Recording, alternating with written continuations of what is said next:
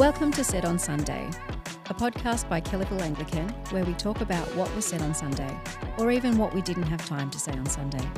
We are passionate about being deep in the Word of God and doing life together in community. So thanks for letting us into your week as we learn more about Jesus together. Here's today's episode. Hello, everyone, and welcome back to the Said on Sunday podcast. My name's Bek, and I'm the host of the podcast today. And joining me today is our guest preacher from Sunday, Pete. How are you going? I'm well. Thanks for having me. Oh, it is a pleasure to have you back. Not that I was here the last time that you were on the podcast, but No, you were not well, so it's lovely to see you on podcast land. thank you. All right, and we've also got Dan. Hello, hello. Welcome, and Dave. Hello. How are you going? Well, thank you. Very good. Now, Pete, for those who are listening who don't know anything about you, could you hmm. give us a quick rundown about all things Pete? Oh, can I do it? Oh, wow. Actually, no. I no. may regret this, but go ahead, Dave. no, no, no, Pete. You go. You go. I- Okay. I'll just fill in the blanks. Uh, ju- just to explain, uh, Dave and I have known each other for quite some time. I still remember Dave when he was at high school uh, back in the 1800s, so we, we've known each other for a while. Um, uh, I'm married to Audrey. Uh, we have three kids. Uh, one's at uni, one's doing year 12 exams as we speak, and uh, one's in year eight. Uh, I currently work for Reach Australia, uh, which is an organisation that wants to see thousands of healthy, evangelistic, and multiplying churches all over our country. Uh, my job is actually to do podcasts, so I feel a bit weird being on the other side of the microphone. Uh, and I also um, uh, am involved with developing church planters in that process too. So we, um, we, I only took this job on in the last uh, nine, ten months, and um, we have just moved back to the house that we co-own uh, over here in Kellyville. So we're back into the suburb that we know, and uh, yeah, looking forward to uh, really integrating ourselves into the Kellyville Anglican community. Oh, cool. So you're joining us. Absolutely, I didn't yes, know yeah, that. yeah, yeah. What a nice surprise. Um, anything to add to that, Dave? Oh, many things. many things. Um, I, I'd just like, I, I'd firstly like to apologise to Pete. Uh, he's been waiting for a suckling pig ever since he arrived. And uh, he just, he's, I don't Is know this if a you wanna metaphor it. or No, no, no, no. I, I did an interview with somebody else. Uh, no, I did an interview with somebody else about how they did their welcoming and integration thing. And he said, food is really, really important. He goes, when people turn up for their first, their, their, their equivalent of newish, we make sure there's great food. We, you know, we often have a suckling pig ready for them. And I turned up to newish. Did I even get a donut? No. Wow. So yeah, I, I think um, Dave needs to lift his game a little bit there. Did you write a contact card? I, I- I did not write that on the contact card. I did make it fairly public in the podcast, but um, I was listening That'll to- probably do it. I was listening to it this morning, um, uh, driving my kids to school, and uh, and when it came on, I said to I said to the girls, I said that Dave that he just referred to, that's that's me, and they're like, yeah, come on, lift your game, Dad. Like, yeah. I'm like, so I just want I just want to apologise to Pete. thank you. So- I, I like your girls. Yeah. Very good. Um, all right. So, Pete, what did you talk about on Sunday? Yeah, we were uh, we were looking at Psalm 51, uh, which was a, a psalm of confession. Uh, it's a psalm where, well, David um, has been caught out in a uh, relationship with Bathsheba that he shouldn't have been in. Um, he's also orchestrated her husband's death so that he can kind of cover it all up. But uh, there's a certain point where Nathan uncovers it all, and he. Um, he decides to bring it all into the light. And so he writes this very public confession, which is what we have in Psalm 51. Um, uh, we spent a bit of time talking about how that's not just a psalm for him, that's a psalm for us. We're all in that situation. And, um, and some of the, the characteristics of sin that led David to write that are the same characteristics we need to, to deal with. But the great news is that's, that's why Jesus came to die. Like, that's the gospel. We, we are all in that situation but we are all people who have the potential to be saved by Jesus. That's God has done something about it. So that's the great news of the gospel. Yeah, thank you. Um, so, our first question is about the relationship between repentance, confession, and faith. What can you tell us about that? I, I, what we saw in that psalm was a um, a confession. It was an acknowledgement that he had done something wrong. Um, the Bible, uh, particularly in the New Testament, calls us to faith. It calls us to put our trust in what Jesus has done. And, and even the word faith is, can be a confusing term. Um, uh, I'm going to give you a quick lesson in Latin because uh, the Latin kind of breaks it down a little bit. Um, not many people speak Latin, but um, there, there, are three different terms for uh, um, for faith in Latin. One is um, uh, notitia, that is, I, am noting what you're saying. I believe that you think that whatever it is. The other two, I can't remember the Latin, but the other two are basically I. Uh, I'm, I'm, taking on what you're saying, um, and so I'm saying, okay, I, I, I, think I'm taking that intellectual idea on. Mm. And the third is fiducia, which is I'm actually going to live that out. I'm going to make mm. a difference in my life. And that's mm. what the, the Bible is saying is that faith is taking uh, on what Jesus has done on the cross. But that's different. Confession is actually a different thing. It's to say, actually, I need to acknowledge that I'm a sinner. I need to say that out loud. I need to, to do something. And repentance is a third different thing, and that is it's I'm going to reorientate my life. I'm going to change my life. Um, and and there's a, a moment in um, in many people's lives where they've got to do that huge, big, orchestrated. Uh, I'm going to change my life around, but then we spend the rest of our lives in a state of repentance. We're just mm. always finding that sin that doesn't belong and keep moving along. So there are actually three different things, but they mm. all belong in the Christian life, and they're all uh, they're, they're, all the right response to Jesus. We, we need to believe. Um, we need to confess. We need to repent. Jesus, uh, his first recorded words, I think we've got in Mark's gospel, is um, repent and believe, for the kingdom of, of God has come. So mm. he's actually, that's what he's really asking us to do. Yeah, mm. yeah I think um, uh, re- repentance and faith uh, go together in the Christian faith. Uh, and if you have um, uh, too much repentance, so to speak, uh, and not enough faith, you, you, your uh, expression of Christianity is slightly skewed. Uh, so if it's all about you got to repent, you got to repent, you got to repent, uh, you sort of tend towards legalism. And if it's sort of hey, the only thing that matters is faith, and don't worry about about repentance, you're sort of you know left in that licentiousness. You can just do mm. whatever you want, sort of version of Christianity, uh, and um, uh, neither of them sort of capture the biblical truths about what repentance and faith is. Mm. Um, but you need them both in equal parts and equal portions. Uh, and, and I think they're the basic tenets of the Christian faith. Um, uh, what it means to be a Christian is that repentance and faith, uh, and throwing a good, you know, mix of confession in there too. And um, I think that's a really healthy thing for us to to have. Mm it's interesting. Like there's that, like, like Pete highlighted, there's an interesting thing. There's a progression there of you confess and acknowledge your sin, then you repent of them, and then you have faith and pursue in faith in action. Particularly before you, like in the lead up to becoming a Christian and accepting God and following in Him, there's an interesting progression. There is a staging in that, and one to the other to the other. But then, like like Pete helpfully pointed out, it's also an, ongo- an ongoing thing as well. So they're separate things, but they're also progression things too. It, it's yeah, mm. you, you, can't have one without the other, like we've been saying, and they're also ongoing to life as well. Mm. Mm. Yeah, there's a lot of interrelation happening in that relationship there. And I think as well, like there's an element of faith in confession, like when mm. you pour yourself. Um, mm. lay yourself bare before the Lord and our brothers and sisters in Christ, we are having faith that even though God knows anyway. But even though we have laid ourselves bare, that um, we are still forgiven. And in fact, we are forgiven when we confess, as the promise of the Bible goes. Do you think there's an order there, Pete? Oh, that's like theology 101. Yeah, yeah. I, was, I, was, I, was, I was keen just to ask, you know. Yeah, I, I, I don't know. What, have you got thoughts on this? Because there's the there's the the sort of the logical order that's there. Yeah. Because um, you put you know, I, I don't know whether I think the order is, you know, you put your trust in Jesus. You, oh no, no, you realize you're a sinner, confess you, your sin, put your trust in Jesus, and repent. I think that's the, is that logical order? It feels logical, but I don't know whether that's the experience. No, what, no, what no, think? no. Yeah. I, I, was purely sticking in the sort of logical, theological realm as opposed to the experiential. Yeah.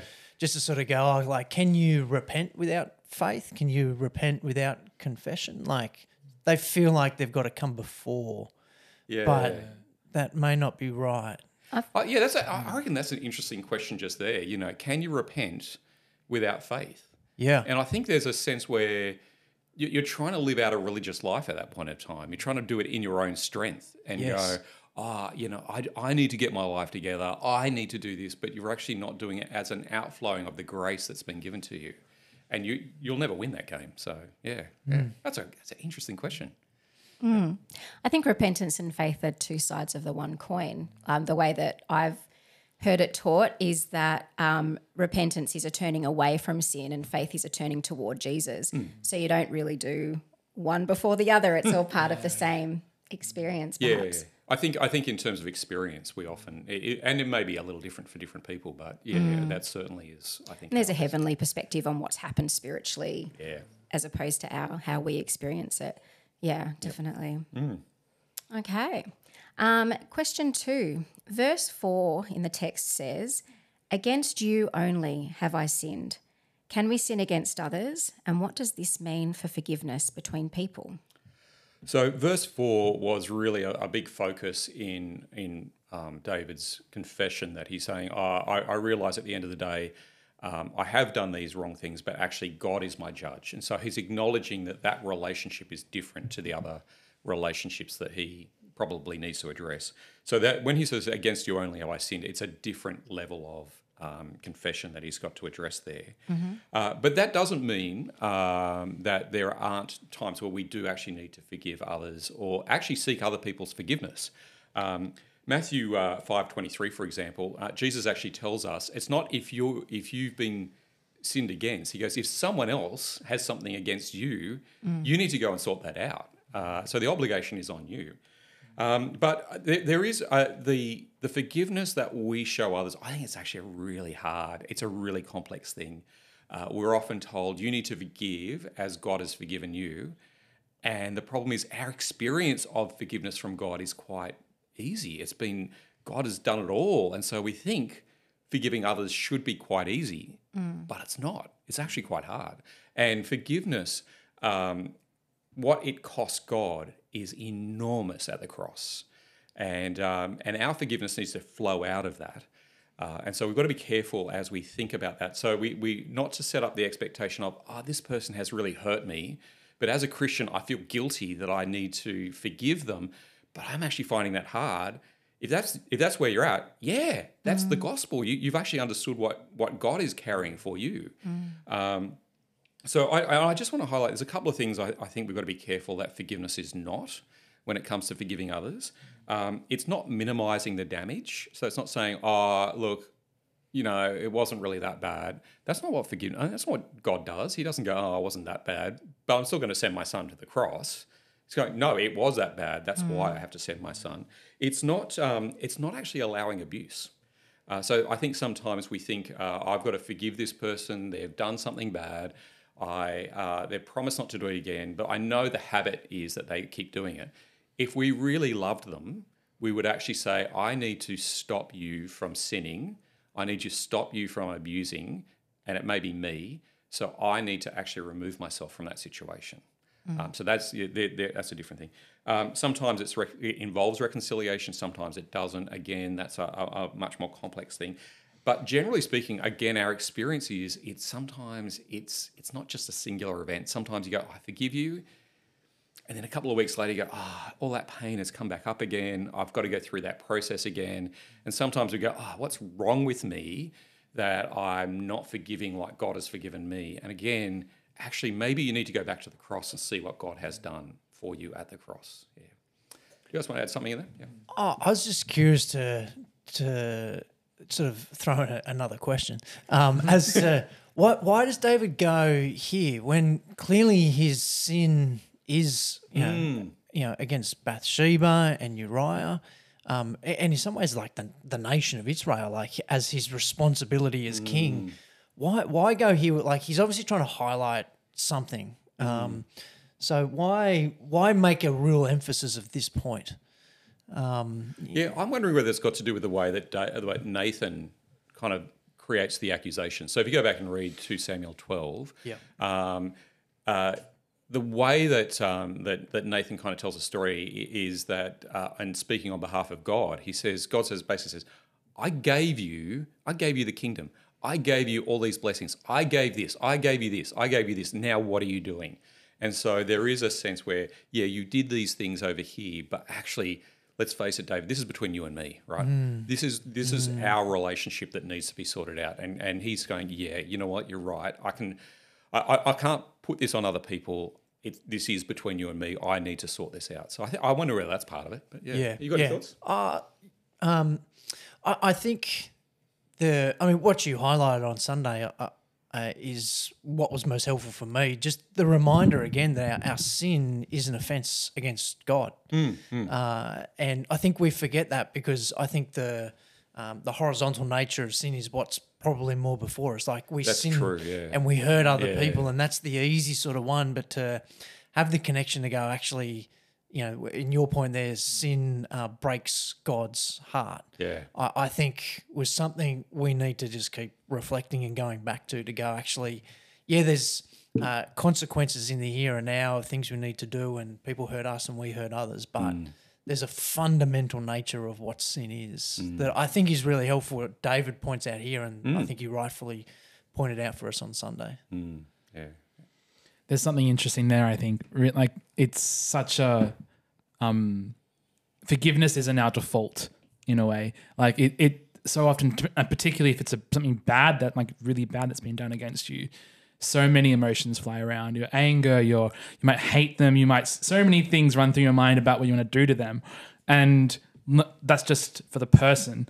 And getting to the step of forgiveness for them, let alone the baseline forgiveness, like Dave was just talking about, of that um that vertical? Yeah vertical vertical dimension um with god um that's the next step that isn't really considered unless you have that baseline faith and that, that, kind that we would that we think about. And um yeah there's something there like it, it's even forgiving in the first place is such a can be such, such a hard thing to do and is not a default for us because of the state that we're in. And there's all of the like, there's so much so much complexity here of like do we pursue un, unconditional forgiveness all this kind of stuff like it's such an, a big area and a complex area yeah I do want to do a quick plug. There is a, a book called Forgiveness by Tim Keller, which I think has been really helpful on this. Just uh, and and just being helpful for us to kind of go. Our our forgiveness does need to flow out of the forgiveness that's shown to us at the cross. And I think one of the things that when I am forced to have to forgive someone, uh, there's a pain that's there, but that pain actually helps me go back to the cross, and then I go, yeah, uh, that's helped me to see the the beauty and the glory of the cross so much more clearly. Still don't want to do the forgiveness part, but I, I, I it's much much easier when you see where you are in the cross. Yeah, Yeah, when I reflect on this verse, it almost feels like um, it it can be received as when he says, "Against you only I have sinned." To God, it's kind of like he's minimizing the harm that he's done to Bathsheba and Uriah. But listening to you talk, I think that it's actually the opposite of that because when we see the gravity of what has happened to Bathsheba, who was basically raped, um, although that's a topic that, that is under discussion. Um, uh, and then Uriah is literally murdered, and so that's that's very extreme abuse. Um, then we and he says, "Against you only have I sinned." We're like, "What?" And I think it kind of magnifies the offense that we do um, do to God when we sin. Is it's really bad. Like I don't think David's minimizing the fact that he's really hurt these people around him, but by by sort of saying um, that I've I've hurt you, God, like it really highlights how much our sin does hurt God when we consider it's equivocal to murder um, and rape. Um, so yeah, yeah. And I guess there's a there, like I, I I'm a little cautious about doing this, but I, there's a certain point where David could have. Uh, said, "Well, I'm an ancient Near Eastern king, right? I've got all the rights to do whatever I want to anyone I want. So uh, I can just be like any other king and do whatever." Um, but he's chosen not to. He's gone, no, actually, I am under the authority of you, God. I can't just do whatever I want. So, yeah. You got verse three that sort of throws in there too. Like, you know, he says, My sin is always before me. Um, now, what that what's the what is he actually saying there? Is he saying it's before me as in like it's the it's in the forefront of my mind, or is it that Bathsheba's hooked onto his hip? Um, You know, like th- there, there is a sense in which you could probably s- sort of understand a little bit that he, he does understand there's, you know, implications yes. uh, for what for what he's done and the actions that he's And you see that in his response to Nathan. He's like, Yeah. "Oh, that guy, we Ew, should, he, he you yeah. know, we should really punish that guy." And then he goes, "The guy is you," and he's like, "Oh, wow, Yeah. yeah." Yeah, which kind of leads on to our next question in a sense, because he's crushed. he's crushed by this realization. Um, so, verse 8 says, Let the bones you have crushed rejoice. Is the you here God? If so, is God in the bone crushing business? I'll be really interested to hear Dave's perspective. I'm going to give you my, my thoughts on this, and then I'm going to. I'd really love to hear what Dave's got to say on this. But my, my answer is: Is he in the bone crushing business? And the answer is, yeah, kind of actually. Um, it, it was a when this question came up, I went, ah, actually, just a great reminder that I and I guess a lot of us we tend to fall into the trap of thinking, oh, God is here to make my life better. And um, God doesn't promise that. What He promises is God is here to make my life more like Jesus. And sometimes that's not actually nice. Uh, and um, sometimes it involves discipline. I'm just going to read a, a quick passage from um, Hebrews chapter 12. Uh, it's a great reminder of this. He says, My son, do not make light of the Lord's discipline. Do not lose heart when he rebukes you, for the, because the Lord disciplines the one he loves and chastises everyone he accepts as a son. Endure hardship as discipline. God is treating you as his children. For what children are not disciplined by their father? Um, if you are not disciplined, then everyone who undergoes discipline, then you are not legitimate. You are not true sons and daughters at all. Uh, and he goes on to explain a bit more about that. And I think that's part of what's happening here is that um, David's being disciplined. And yeah, that's um, you've done the wrong thing, David. I need to put you through this hard thing, and um, so that you come out loving me more, appreciating my my mercy more. So I, I yeah. Um, bone crushing. Uh, I don't know whether that's uh, you know he, is he in the bone crushing business? He's certainly in the refining business, and. I, I don't know about you, but so often I go through those processes and I'm going, oh God, okay, I've come out of this feeling really good. Can we do this without all the pain next time? Because uh, I'm sure we could have just skipped around that part and I would have ended up loving you more. But that's that's part of what God does. Dave, what, what's your thoughts on this one? Yes. Um, uh, Petey's looking at me because I actually asked the question. Um, and uh, because I, I do think it's something that in the psalm, it's easy to, uh, you know, just skirt over and you go, look, it's, um, you know, yeah, yeah, yeah, the bones you've crushed, you know, but without stopping to sort of go, the, the you here is God. Um, and uh, he has crushed David. Like, you know, look, look, look at David's response in here is like, whoa, like, you know, uh, and I actually think that's God's grace uh, being shown to David. Uh, and I think what it is is God pursuing David's heart with everything he has. Um, because how else is David going to see the enormity of the depravity that um, uh, he's uh, uh, he's he's done? Uh, he, he needs his bones crushed in order that he be brought to his knees. Um, it reminds me a little bit of Ephesians too, that we're, we're God's handiwork. You know, like. Um, but we, we need chiseling away. There's a great little skit, guys. Uh, do you, you guys know skit, Yeah. guys? Uh, oh, Dan, Dan shaking I've his never heard head. of them. No, I don't know. Oh, you got to check out He's the them up. guys. too young. Yeah. You're too young indeed. Look at the James. James says he's in the room. He's he's nodding. So um, there's a great little uh, skit they do on God's handiwork, and it's sort of God with the chisel out, like you know, I want to chisel this out and got to move this out of your uh, life, and it's like he, he he sort of has one hit, and you're like, oh, like that really hurts. Um, but being made into God's image, into you know the likeness of His Son, I'm just not sure why we'd be surprised that that would be just a pain-free, pleasant walk in the park. Um, That's not what God promises for His children. Uh, and you know, David here is one of God's children, being disciplined by His heavenly Father. Um, but it's it's not a comfortable. It's n- I, I feel like it's an uncomfortable truth to wrestle with. No, but I think it's really important for us to wrestle with because it, it reminds what is actually God, what am I expecting God to do in my life? Right? So I, I think sometimes we get so disappointed with God, you're not doing your job properly. Um, but He is. It's just He's not doing the job that you want Him to do properly. You know what I mean? So I think it's a great question. So thanks, Dave. I appreciate you asking the question. Pleasure. Yeah. Suffering shouldn't take us by surprise as Christians. Um, as is reflected in many of the epistles, actually, which I've just been that's studying. right. That's Yeah, why yeah, it's, yeah. it's on my mind. It's almost like God's surgery. Like I've had a little bit of bone crushing happen in my back by a neurosurgeon. That's an Um, understatement, Bek. and um, and yeah, but it was for my good. And without that pain, and that was even with anaesthetic, um, without that pain of recovery, then I would have been in real trouble. So Mm, yeah, so I guess God is in the bone crushing business, but only ever for our good. And that's part That's of right, faith. and and not beyond what we can bear. It's not. He's not there to crush us. He's there to make us better. And I mean, if refine you us. sorry, no, you go, Dan. I was gonna say we wouldn't even have this psalm if Dave didn't get sorry, if David, Dave, I'm not David. there's Nathan the prophet is not Nathan who works here. Someone said to me, Oh. "Where's where's where's James in this passage?" And I'm like, "He's in the book of James." yeah, we wouldn't even have this passage if David didn't get crushed. It didn't. Yeah. We wouldn't have this confession. We wouldn't have the words that we have today without that. And Yeah, so there's yeah. some good Mm, that, that yeah. God wrought out of David's sin.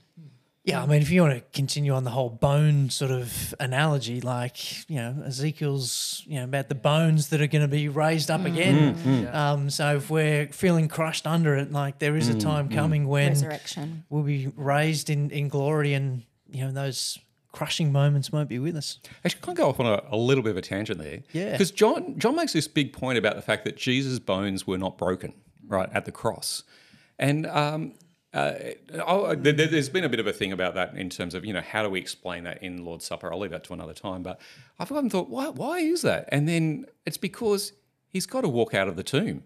Right, you cannot walk out of the tomb with broken legs. I mean, I, I don't know whether the transformation of the, the resurrection body goes in there or whatever, but I just went, that's interesting. Like already you've just got that preparation for the resurrection right there at the cross. But yeah, I don't know. That's just a little kind of side thought. But Yeah, I'd never thought of that. yeah, I, don't, I don't- know how much to read into that. I just thought I don't know. I reckon that his bones would be healed in the. eh, oh, that, that, there's that possibility. But I, I just I, But he did have the wounds in his hands and feet. he carries those wounds. Yes, he does. Yeah, yeah. Interesting. Anyway. Th- thanks for that. Yeah, everyone's going, no, that would, that. Yeah, that was interesting. We should fast forward through that. Uh, all right. Well, then let's let's move on. Sure. Um, the next question, verse 11 Yeah. says, Take not your Holy Spirit from me. Hmm. Can the Spirit be taken away from Christians? Yeah, I think that's a that's that's a big question for David. Take not your Holy Spirit from me, because his predecessor Saul had that very thing happen to him. Hmm. So he's there going, "Oh my goodness, Saul, he fell apart. I saw what happened to his life. I do not want to go down that path." And um, so he's going, "Please, God, don't do that." Now, in the in the Old Testament, there was no guarantee that you kept the Spirit. Like it, people, not everyone in um, in God's people received the Holy Spirit. Uh, some people at different times, uh, but not everyone. Uh, however, one of the great differences so we, we have our Bible divided into the New and Old Testament, uh, New and Old covenants, really. And part of the new covenant is actually all of God's people would receive the Spirit. It was a great promise that was made in the book of Joel. And so when we see that happen at Pentecost, the pouring out of the Spirit, not just on a couple of people, not just on the apostles, but on everyone, it was it's a great, great moment. So uh, all Christians receive the Holy Spirit, and um, and but I also want to just temper that a little bit uh, because Hebrews six, I won't read it, but Hebrews six does kind of allude to the idea if you really, really want to walk away from God, like if you really want to harden your heart, he will take the spirit away. He will let you walk away. Um, So uh, I, I- I just want to make sure that we we have a great assurance in the gospel, but let's not let that assurance blind us to what we actually need to keep doing in terms of persevering. So uh, yeah, we we have the spirit. If you are not sure whether you have the spirit, uh, if you're asking questions about Christianity, the spirit is at work in your life. So that's that's how you know. It's not a, a special mass mystical kind of uh, experience. Um, if you're one who is asking questions about this psalm, I can guarantee you have the Spirit working in you. You would not be asking those questions without His work. But yeah, Yeah, it, it feels like the, the New Testament pushes uh, us as Christians in, in different ways on it. Like you have the Hebrews 6 that says, don't, why are you going so close to the edge? yeah, Like, why are you messing around? Like, don't, you know, just Yep. keep loving, trusting Jesus with everything you've got. Uh, and then there's passages like Ephesians 1 Hmm. uh, 14 that says, You've been given, when you believed, you were given the Spirit. It's Yeah. a guarantee of your internal inheritance that's coming. You're like, and so you know, for those who are maybe a little bit more tender-hearted, Yeah. they're not going to the edge. They're way from the edge, going, I don't know if I'm a Christian. I don't know if I'm any good. I like I'm so unworthy. It, so it feels like it pushes. There's push and a pull. Mm, there is. uh, that goes on in there. That, um, but I think we've got to hold both. Yeah. You know, as as strongly and as tightly as we can. And there'll be times in our lives where you know one one group might be a little stronger depending on Yeah. how we're going and what's happening in life. Yeah. I think it's uh, yeah, it, it is really important that we hold both of those in there Um because if you hold one without the other, if you just hold assurance without, you just you know you, you're the lazy Christian sitting on the couch waiting for yeah. yeah, waiting for Jesus to come back. Going okay, well, what am I supposed to do? Whereas if you're if you if you are just working, you don't have that assurance, it can be devastating. And so. Yeah, we've got to hold both of those. It's it's not easy, but that's that's uh, that's what we've got in front of us, and that's what we've got to do. Yeah.